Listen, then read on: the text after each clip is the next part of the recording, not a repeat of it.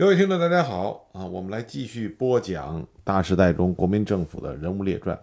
今天我们继续来讲西北的那匹华马，也就是宁夏王马鸿逵啊的传记。那么上面讲到，在抗日战争中，马鸿逵并没有真正的出兵去和日本人在战场上进行搏杀，但是他坚持住了民族大义。那么在讲解放战争之前，我初步来讲一下关于马鸿逵他在整个统治宁夏期间所做的事情。那马鸿逵呢，他在统治宁夏的时候做过一些好事啊，做过一些好事，比如说他创办教育啊，注重创办地方教育。他根据他父亲的遗嘱，在一九三四年用马福祥的遗产建成了宁夏中阿学校，在家乡创办了以马福祥。的名字命名的啊字以马福祥的字命名的云亭中学，在成达师范第一届的留学埃及的学生出国的时候，他赞助了大洋五千元，啊，同时另外呢，他做的一个善事是组织军队用两年的时间修成了长一百三十多里、灌溉达到二十多万亩的云亭渠，啊，这也是以他父亲的字命名的。那马鸿逵的宁马部队呢，他要求士兵和将官。每个人都要认识字三千以上，啊，所以他部队的文化素质还很好。在他主政宁夏的第一次全省代表大会上，他宣布要清账地亩，整理金融，建立保甲。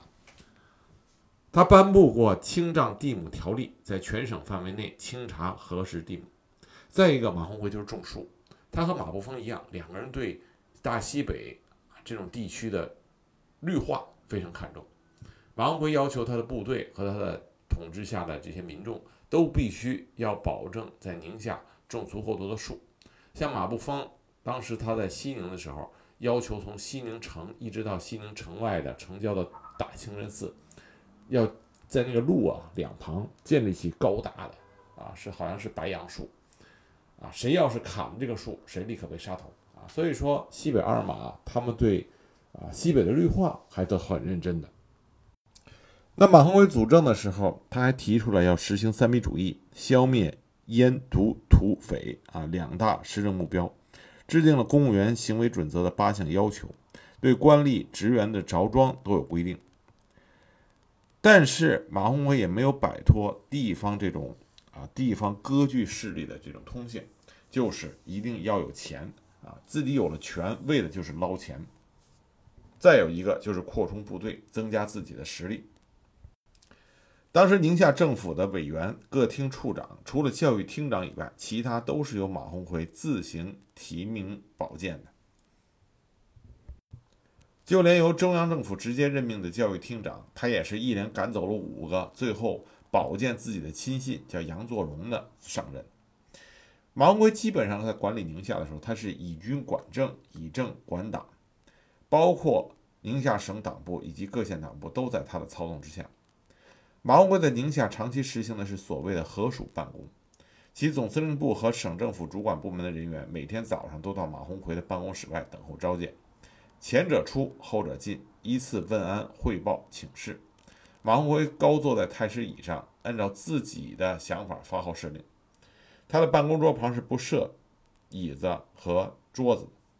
召见的人只能是站着回答，就好像是出早操啊、报早课一样。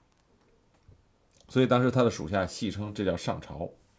当马鸿逵外出的时候，军政事务就由他的次子马敦敬代行。所以说，马鸿逵跟马步芳一样，他把他能够治下的这个区域是当做自己的私人领土来经营的。这种特点就是既要满足自己的私欲，同时他要保证。这块地方能够成为自己长期倚仗的兵源财源所以不会干出涸泽而渔的事情。相反来说，他会干出一系列的有益的事情，来帮助这个地区得到发展。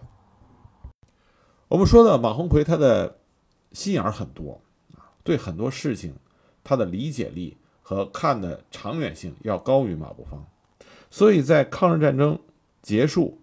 中国人民获得了抗战胜利而欢庆的时候，马鸿逵却意识到，国民党和共产党的斗争将会白热化。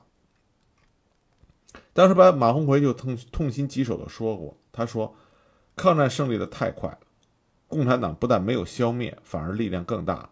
中国不亡于日本，要亡于共产党。”马鸿逵对共产党有着非常充分并且清醒的认识，他知道，一旦共产党建立起新的政权，就不会有马鸿逵他的一席之地。所以，马鸿逵在反攻这个问题上是相对很坚决的。但是，马鸿逵在反攻上坚决是坚决，但是在行动上，他没有摆脱作为一个地方割据军阀的那种局限性。整个解放战争中，我们可以看到，马鸿逵的部队在和解放军作战的情况下，并没有使尽他的全力，始终是抱着一种捡便宜、捡漏的心态，在那儿进行着和解放军、西北解放军的作战。这对。西北解放军最终赢得西北的胜利，啊，起了一个客观的辅助作用。但即使是这种心态，马鸿逵的宁马部队依然在解放战争中给西北解放军曾经造成过两次比较大的损失。一次就是马鸿逵抓住当时胡宗南进攻西安这啊进攻延安这件事情，悍然出兵三边，在攻占三边的过程中，给西北的。解放军还有陕甘宁边区的群众干部造成了一定的损失。我们先给大家讲一下这个过程。三边分区指的是陕甘宁边区下辖的宁夏区、宁宁夏省自治区的盐池、陕西省的定边、安边、靖边、吴起、吴起等县，是陕甘宁边区的西北大门。三边就指的是三边分区。那么这里呢，毗邻宁夏啊，毗邻宁夏。马鸿逵早就是垂涎要将三边纳入他的势力范围。那么，当胡宗南占领延安啊这件大事发生以后，马鸿逵错误的估计形势，以为共产党大势已去，占据三边的机会已经成熟，于是他就不再犹豫，在胡宗南占领了延安的次日，就命令整编第十八师暂编第九旅旅长卢中良。率该旅和直属部队于正朝的第一团、马福元的第二团、保安处周福才的第二团以及炮兵一营为右路，由金鸡岭五两县原驻防地出发，经慈子堡向盐池方向前进。同时命令整编十八师之一六八旅旅长马光宗率领该旅的五零四团以及配属的整编骑兵第十旅第十九团为左路，由额头克旗的王爷杨森扎布领路。其中步兵自银川乘汽车于石嘴山渡河以后，入鄂托克旗；骑兵则从陶乐附近渡河，直趋大庙。左路的任务是排除解放军在鄂托克旗一带的地方武装，扶持杨森扎布恢复在该旗的统治，然后南下盐城、盐池策应右路。两路总兵力达到一点六万余。另以保安第五团为预备部队，经灵武沿长城啊前进，同时命令马鸿宾部。经惠安堡、大水坑一线向三边红柳沟一带挺进，而马鸿逵本人则坐镇吴中指挥。当时驻防盐池县以及三边的解放军部队为新十一旅，旅长是曹有参，辖两个步兵团。第一团团长赵吉三驻扎盐池，第二团团长李有竹驻扎定边，还有一个警八团，团长是王正川，在盐池和定边间活动。其余地方部队约有三百人左右，配合主力防守三边。总兵力约是四千余人，所有部队由三边军区副司令员郭宝山指挥。那么，在马鸿逵的右路军卢中良部到达盐池县城西的时候，这时西北独特的天气，狂风大作，飞沙满天。驻防盐池县城的有解放军第十一旅赵吉三的第一团四百余人，还有县警卫队部分民兵。西北比较荒凉的地貌以及独特的天气呢？就造成城根的积沙淹没了城墙的三分之一，非常利于爬城。卢忠良的部队在半夜时分开始在南北两侧同时发动攻城。攻城北关的第一团先以小部队做试探性的进攻，遭到解放军强烈反击。团长于正朝向卢忠良报告以后，卢忠良命令该团停止攻击，退至城西北的二浦、五浦地区，待天明后在炮火的掩护下进攻。但是他的命令没有传到城南的部队。进攻城南的二团继续用云梯攻城数次，均未成功。但是因为城内解放军的守军已经不多了，因为守城部队感到寡不敌众，于是，在强烈的火力反击的掩护下，由东门撤走。在这种情况下，卢中良就拿下了啊，基本上攻下了定呃攻下了盐池城。但在最后攻陷的这个过程中，城内一个连的解放军啊，这是用来掩护的二营六连，他们据守在碉堡里，来不及撤出，和卢中良的部队血战到上午十时许，大部全部牺牲，最后只剩下一名战士拒不交枪，孤身奋战，连续击伤了卢中良部队的四五人，最后只身被俘。在攻陷了盐池县城的同时，马鸿逵的左路军马光宗部向着鄂托克旗的王爷府、大庙、三段地、阿拉庙等处搜索前进。他们在这个过程中与驻守当地的解放军地方武装游击队固守三部的一百余人发生战斗。这固守三呢，在当地有一定的名气。他原来是国民党一南游击司令张文轩的副官，后来在一九四五年夏与秘书马福刚一起起义，处死了张文轩。击毙了副司令齐俊峰，投靠了解放军。后来在共产党的领导下，保卫鄂旗的治安。那么他和马公宗马公宗部相遇之后，他的游击队内部发生了变故，二连连长叛变，就绑了固守三，率部投降。这个固守三后来被马光宗押解到了银川，后来又被交给到了杨森扎布的手里边。啊，最后在鄂托克旗大庙被杀害啊，这是一位烈士。拿下盐池以后，马鸿逵命令卢中良继续向定边啊进发，攻下定边。卢中良是马鸿逵手下他所倚仗的比较能打的一位啊将领。金军定边的定边的部队就是由暂编第九旅旅长卢中良统一指挥，除原来率领的三个步兵团以外，又增派了骑兵第十旅的第十九、第二十两个骑兵团。另有炮兵一营，武装担架队两个营。卢中良很会啊打这种攻城战，他采取的是步步为营、稳扎稳打的战略。因为卢中良知道这个时候解放军的警八团啊是在定边的城外啊游动，因此卢中良他决定先要找到警八团，把警八团击溃，这样避免在攻打定边的时候腹背受敌。从这点来说，卢中良他的军事指挥和对战场的把握还是很准确、很很准确的。解放军这边的态势是，警八团当时驻扎在彭滩啊，是在定边之外，驻守定边的守军是解放军新十一旅的李有柱二团以及民兵自卫军机关干部等，总共不到两千人。马鸿逵的部队很快就到达了定边城的西郊。他命令呃，卢中央命令各部队就地做饭，准备在吃喝吃饱喝足以后，对定边实施包围。那么驻扎在郑家大屯的马步二团三营正在准备支锅做饭的时候，结果发现了解放军部队。这正是解放军警八团由彭滩赶来协助防守定边，这正中了卢忠良的下怀。卢忠良马上命令马啊这个马鸿逵部的二团全部投入战斗。而骑兵十九团从东南方扑过来，二十团从西边包抄，同时命令步兵第一团向定边北部，三团向定边西南部实施对定边城的合围。警八团只有一个团的兵力。再一个，我们说西北解放军凡是挂警字头的部队，实际上都是从地方部队刚刚升级上来，战斗力并没有成为真正的野战部队。那么这一团的兵力，而马步芳这边卢中良指挥的呢，是一个步兵团，两个骑兵团。这样三个团对警八团一个团实施包抄和围剿，警八团奋力应战，全体干部将士与马鸿逵的部队展开肉搏战，从早上一直激战到下午三时，终因众寡悬殊，兵力相差太大，警八团伤亡惨重，只好只好突出重围，且战且退，向南部山区撤走。击退了警八团之后，卢中良就知道对定边城已经是手拿板钻了。那么定边城内的军民和党政机关得知警八团战败，于是趁着夜色，全部由东门撤离，把积存的军草放火烧掉。因此，卢中良最终进入定边的时候，定边已经是一个空城。第二天，卢中良又派骑兵十九团向安边进犯，派骑兵二十团在安边和定边之间活动。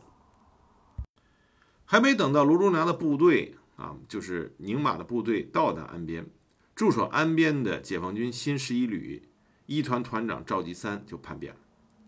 新十一旅原属国民党邓宝山的部队驻安边，一九四五年十月二十五日，这个旅在共产党地下党组织的活动下起义，加入了三边解放军。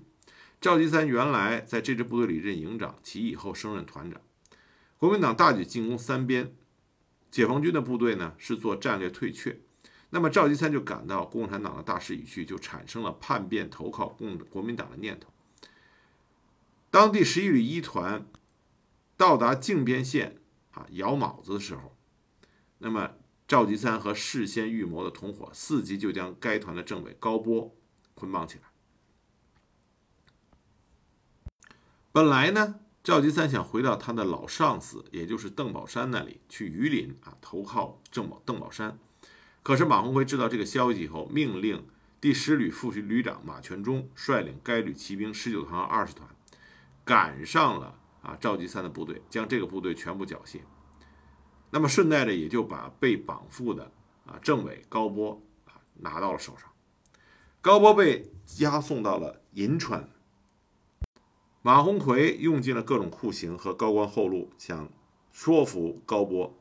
叛变共产党啊，叛变解放军，可是高波坚贞不屈，最后被马鸿逵转送兰州，又转押南京，在雨花台被害啊，这是一位烈士。那么拿下了盐池、安边、定边以后，马鸿逵基本控制了大部分的三边地区，他亲自到这一区域进行视察，召开群众大会，发表讲话，大讲要肃清赤货，并且要在三边各县推行其编组保甲、清账土地、清查人口。登记户籍等一系列的施政政策，还组织一千多人的清乡团啊进行反攻倒算。那么他在定边南山的一个窑洞里发现了一个边区仓库，储藏着大量的羊毛，约有七万斤。那么这些羊毛全部被马鸿逵据为私有，啊进行变卖。马鸿逵虽然拿下了大部分的三边地区，但是这是一九四七年春天发生的事情。啊是，他占据的时间很短。到了一九四七年夏天，啊，六月二十四日，西北野战军再向三边进军，在定边和环县交界，将马鸿宾的幺零四团击溃，然后挥师北上，收复三边。马鸿逵这个时候害怕自己的主力啊被解放军在三边地区击败，于是他命令驻三边的两个整整编旅星夜撤回到灵武和金鸡一带。只留下两个步兵团，由马光宗指挥，负责抢运物资。当时马鸿逵在电话里指示马光宗，就充分体会呃，就体现出他打仗这种油滑的态度。他当时指示马光宗说：“遇小部队就坚决抵抗，相继消灭；遇大部队侦察清实力后再行撤退。”六月三十日，西北野战军收复定边，马鸿逵他的部队退守盐池。七月七日，解放军又向盐池包抄。在作战过程中，马鸿逵的两个骑兵团被解放军啊三面围攻，造成了比较大的损失。马鸿逵更加不愿意让自己的部队与解放军进行硬碰硬的决战，因此马鸿逵的部队迅速的退出了三边地区。因此，他整个控制三边只有两个月的时间。可是又过了两个月，一九四七年八月，西北解放军的主力东进啊，这是当时中共中央的一个指示。三边又出现空虚的状态，马鸿逵马上卷土重来。他在原来的两个团机上啊之上啊，重新编制的幺六八旅和暂九旅，这两个旅都扩充扩充为三团编制。另外配出了两个保安团和两个骑兵团，于八月十二日占据了盐池，十三日占据定边，再次占据了三边地区，马上开始反攻倒算。那么重新占据三边地区以后，马鸿逵。大肆的搜捕和杀害，共产党的党员以及革命干部和家属。一九四八年春，他根据国民党驻定边军统特务景步哲和定边县政府户籍员的密告，逮捕了郭啊谢兰英等六人，押解至宁夏。经过马鸿逵总部军法处审讯以后，押回定边枪杀。盐池县也同时枪杀了被捕的共产党员杨芳和县政府炊事员崔国寿两人。三边中共的党组织遭到马鸿逵的大肆破坏。中共盐池县党组织因为叛徒王玉林等人的出卖，三十三个党支部有二十七个被破坏，五百五十名党员中有四百一十七名被迫自首。盐池定边基干民兵的枪支武器大部分被马鸿逵部所收缴。那三边地区被马鸿逵占领之后，为后来马鸿逵啊出兵在第二次西北野战军攻打榆林的时候，为马鸿逵能够出兵援救榆林提供了方便之处。那么一直到马鸿逵后来大势已去的时候啊，这才被解放军啊收回了三边地区。那么下面就来接着讲一讲第二次榆林之战的时候，马鸿逵他的宁马部队援救榆林，当时给解放军造成一定损失啊这件事情。第二次榆林之战起最关键作用的是邓宝山。邓宝山当时守榆林，西北野战军攻打榆林，实际上准备并不足啊准备并不充分。但是彭老总有他不得不为之的这个难处，因为西北野战军一直缺乏一个大的城市作为啊根据地，作为后勤的补给基地。当时彭德怀跟中共中央商量以后，按照西北野战军周边的这些大城市来看，认为榆林是一个比较好的选择。毕竟邓宝山那边兵力并不是很充足，因此西北野战军在彭老总和党中央商量以后，做出了攻打榆林这个决定。但是在攻打榆林这个问题上，彭德怀、彭老总两点没有预料啊，没有预料充分。第一个，没有预料到邓宝山这么能守。始终打不下来，打得很艰苦。第二个，没有想到马鸿逵居然倾全力加以援救，没有想到宁马会来的这么快，并且这么多。这两个准备不充分，造成第二次榆林之战最终没有达到战役目的。那么很多人不知道的是，整个第二次榆林作战，无论是邓宝山的守，还是马鸿逵的援，整个的作战计划是谁制定的呢？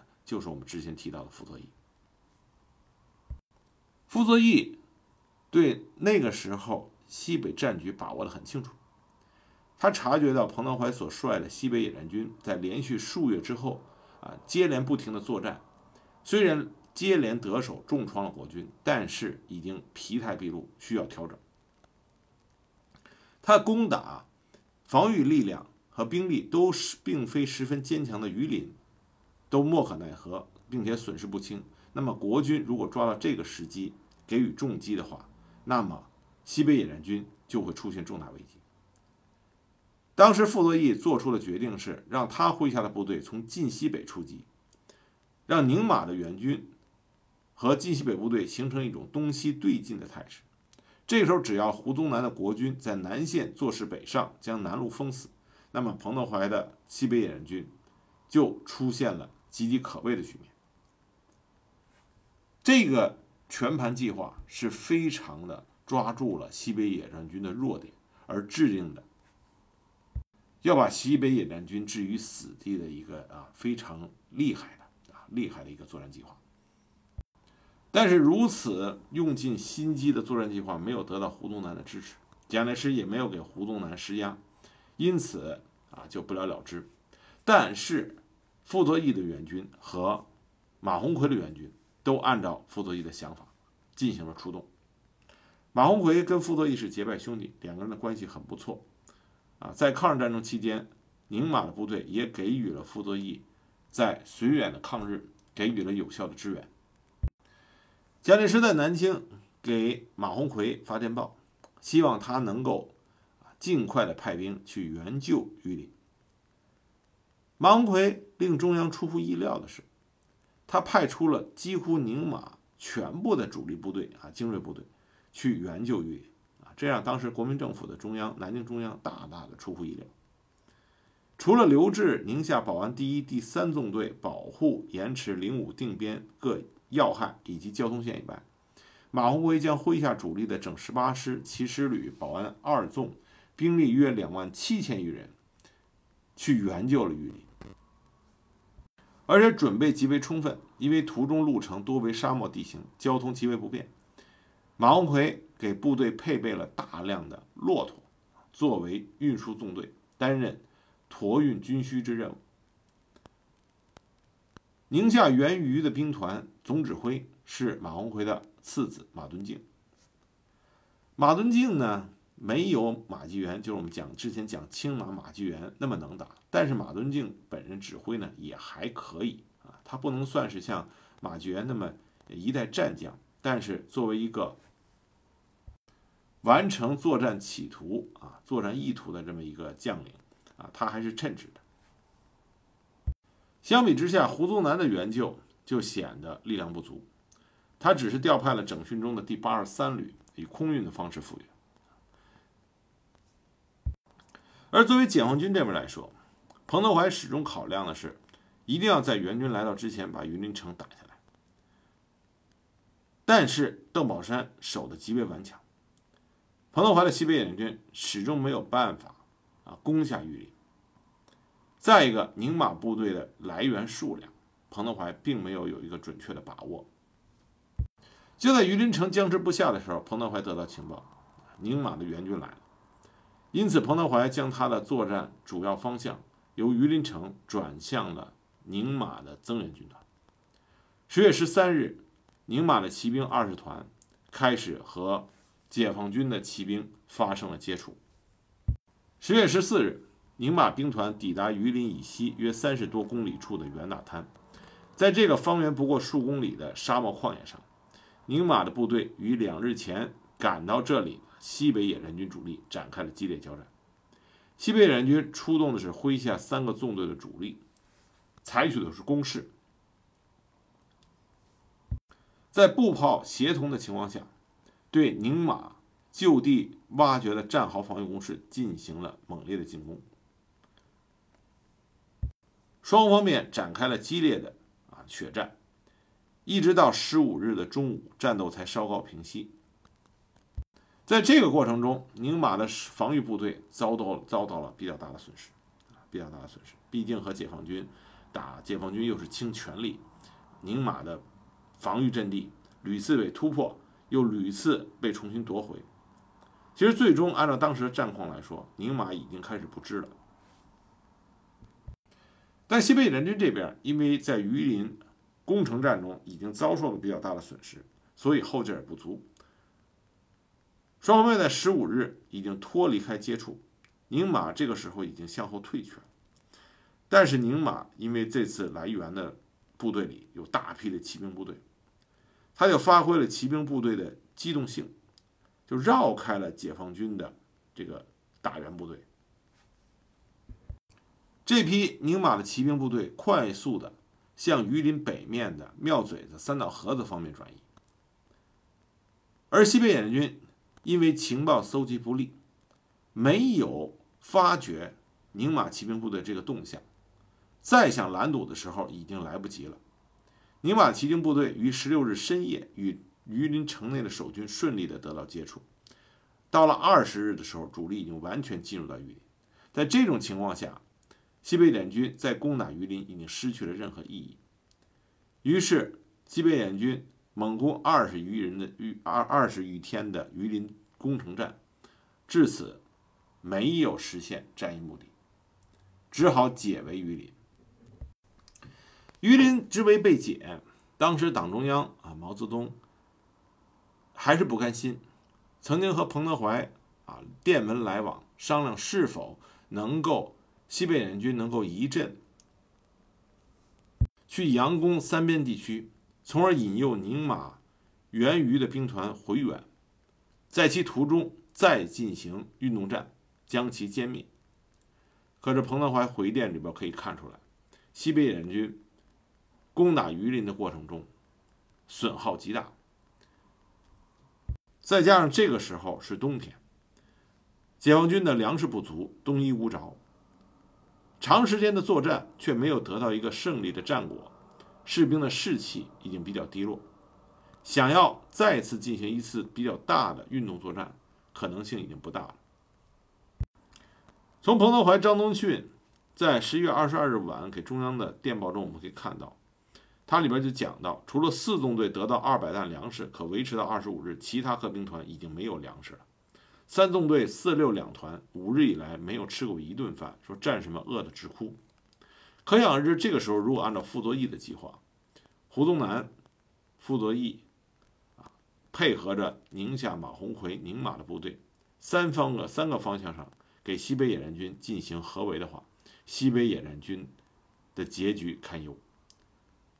可是当时的南京政府却错失良机，胡宗南也是迟迟不加以配合。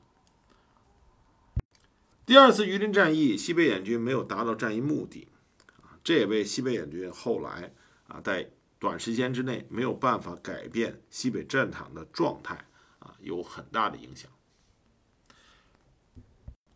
就像我们之前讲青马时候讲到的，进到一九四九年以后，西北战场。在其他全国各个战战场上，解放军取得节节胜利之后，随着华北十八、十九兵团进入到西北，西北战局彻底的改观。宁马和青马一样，你毕竟是地方的割据军阀，你没有办法扭转一个全国的大势。在大势所逼的情况下，宁马、青马都发生了分歧。包括宁马内部，马鸿宾和马鸿逵也是出现了极大的啊这个对前途的不啊不同看法。马鸿宾觉得前途越来越无望，他约束自己的部队，静观局势的发展，再做出抉择。那马鸿逵呢？他一方面坚决的反攻，另外一方面也想趁着大局的不行，在西北上捞取更大的利益。这就是马鸿逵和马步芳两个人争夺西北王。也就是西北军政长官一职。我们之前讲过，马鸿逵在辈分上比马步芳高，所以马鸿逵一直觉得自己是理所当然的西北军政长官，也就是西北王。当时国民政府在西北主政啊，主掌军政的是甘肃省主席啊郭继桥。马鸿逵跟他不对付，他在兰州用各种的办法啊。想把郭继桥挤走，就在他眼看着就要大功告成的时候，结果没想到李宗仁作为代理总统和行政院长官啊，阎锡山任命了马步芳为西北军政长官，这让马鸿逵啊格外的生气。但是因为这是国民政府啊中央的任命，马鸿逵也不得不接受。于是马鸿逵就跟马步芳进行了讨价还价，最后双方面的君子协定是。马鸿逵保举马步芳为西北军政长官，而马步芳保举马鸿逵当甘肃省政府主席。那么，在这个君子协定下，宁马、青马合并一处，阻止人民解放军西进，保住甘宁青。但这种君子协定是不牢固的，双方面已经是各怀鬼胎。马步芳当上西北的军政长官以后，还特意留下了马鸿逵的死对头郭继强。以抵制马鸿逵，那马鸿逵同样也是命令宁夏兵团，在他的次子马敦敬的指挥下，绝对不去给青马当马前卒啊，冲到前面去送死。在反攻陕西的时候，马鸿逵特意叮嘱啊自己的儿子马马敦敬，青马不冲，宁马不上。那么这样的不团结，必然就造成反攻陕西很快就遭到失败。宁夏兵团在马鸿逵的指挥下，一看形势不好，率先向后撤退。当时青马的部队还曾经想试图挡住宁马的退路，可是宁马打解放军啊，并没有冲的那么猛，可是往回冲却是一路猛冲，冲过了马继元的警戒线，撤回到了啊这个后方。随着北平和平解放啊，以及后来的绥远模式。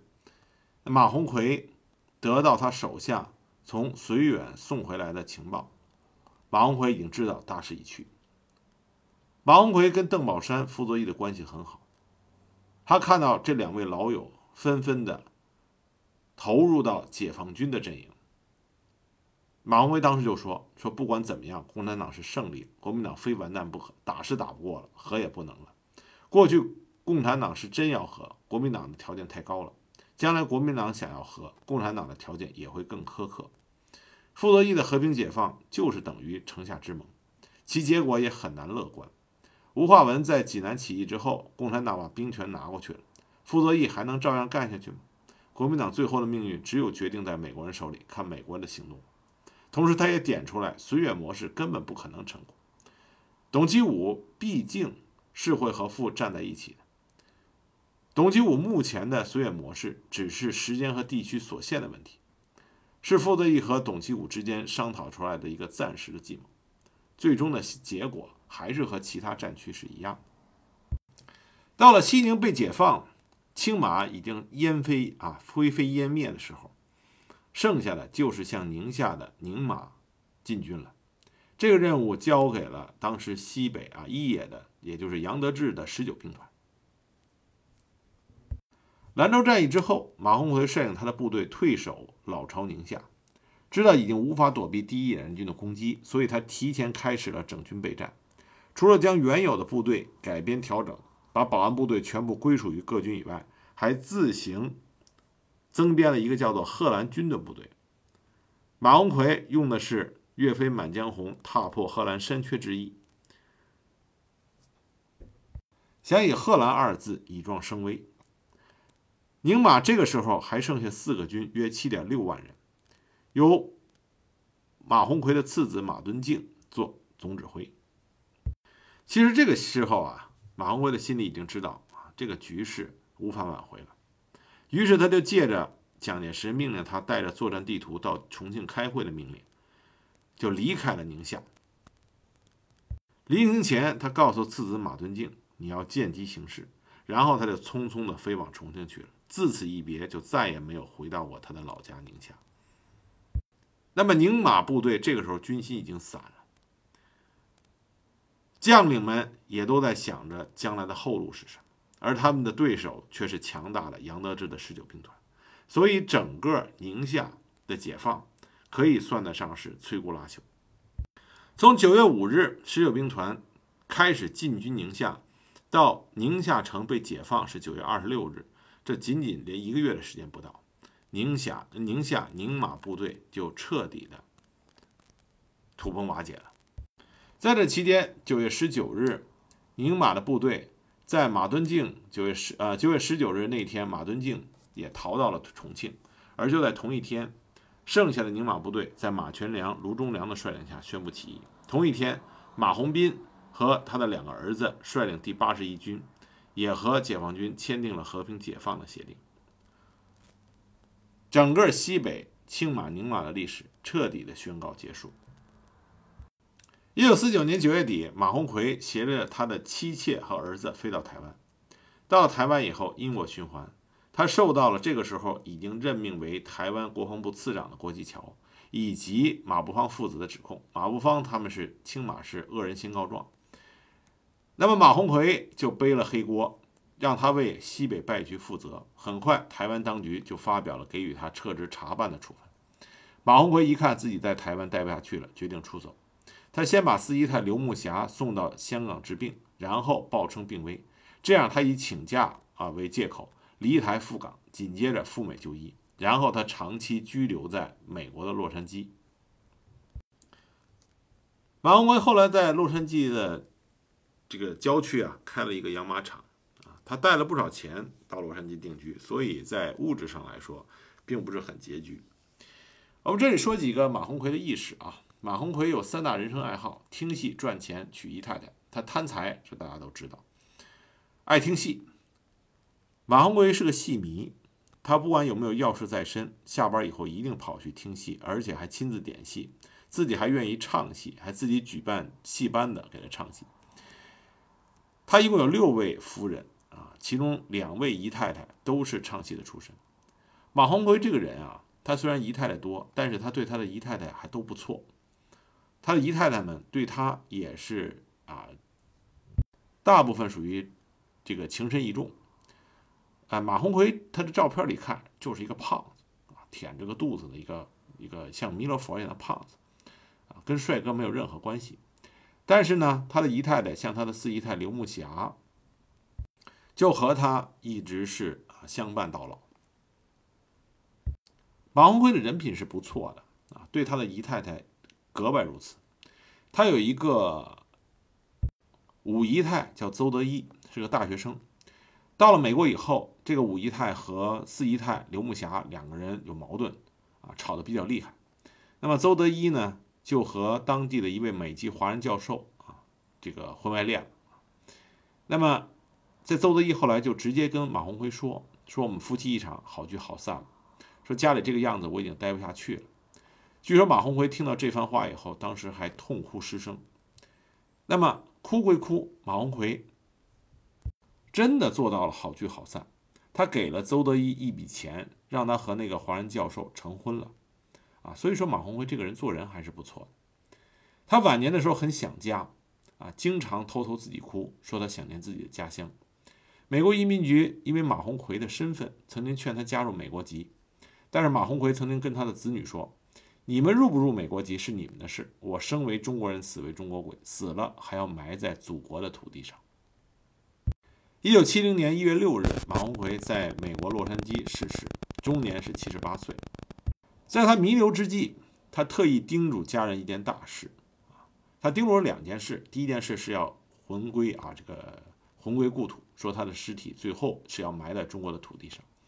那么第二件事情就是关于他在一九三零年在泰山挖到的唐玄宗和宋真宗两代皇帝封禅啊封禅泰山的玉简，这是两个珍贵的国宝。当时美国曾经要出数百万美元来买这两块国宝。据说啊，这是一个传闻，也有很多人当时啊，《大公报》好像是曾经写过一篇文章，就说马鸿逵把这国宝卖给美国人。实际上，马鸿逵没办，一直带在身边。他在临死之时，他叮嘱自己的家人啊，就是他四姨太刘木霞，让他把这个文物一定要献给中国的文物保护单位，而且一再叮嘱说，宝物一定不能落在蒋家人的手中，一定要献给国家。只要把宝物献给国家，国家是不会忘记我们马家对国家的这个贡献。那么，一九七一年呢，马鸿逵的遗孀。刘木霞按照他的遗嘱，将这个当时在泰山挖到的国宝献给了台湾的文物保护单位。当时由美国洛杉矶银行的保险库将宝物移交到华北，现在陈列于台湾故宫博物院。这是马鸿逵临死前对我们中国啊华夏民族的一个重要贡献。马鸿逵这一生就应了别人对他的评价：西北的一匹华马，做人圆滑世故。很多事情他比马步芳看得更透彻一些，但是他并没有脱离他作为地方割据军阀啊，他特点以及狭隘的格局啊，他比马步芳强一些，但是依然属于五十步笑百步这个状态。他为他统下统治之下的宁夏做了一定的贡献，但是他也避免不了把宁夏作为自己的私地私产。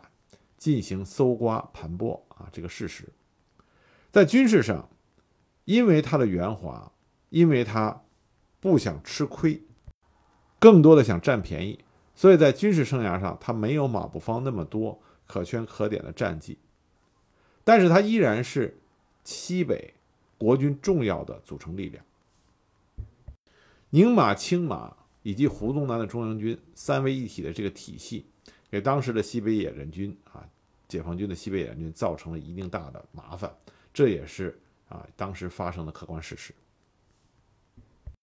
那么今天呢，我们讲完了西北的华马宁夏王啊马马鸿逵，再加上之前讲过的青马马步芳，我们西北的回民的马氏家族的故事就告一段落。下面我们把一个眼光啊目光投向到新疆。啊，讲一讲新疆那些国民政府的要员们。